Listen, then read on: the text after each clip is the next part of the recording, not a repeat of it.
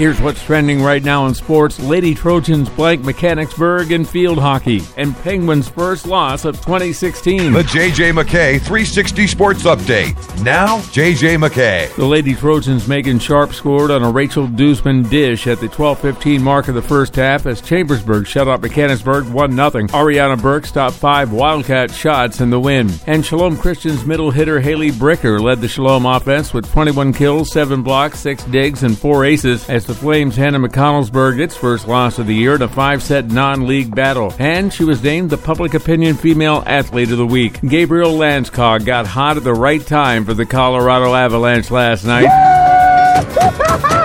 Scoring with six and a half left in regulation to tie the Penguins at three all. Then into OT, Landeskog Speaking the devil. parked in front of goalie Marc Andre Fleury. Right away now. Down low for Landeskog. Tip.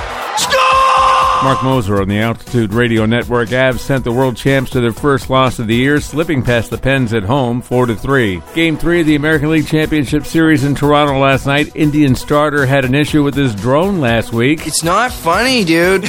No idea. All I know was Trevor Bauer hurt his pinky and needed a VASH unit before being sent home with a note for his mom. Six innings, score knotted at two. Swung on, and there's a high fly ball. This one's hit to deep left center. Way back. Home run, Napoli. Jon Sciambi the call on ESPN Radio as the Indians win Game 3 4 to 2. Look to sweep the series this afternoon in Toronto. First pitch 4 p.m. Eastern. That's sports on the coach JJ McKay for First News.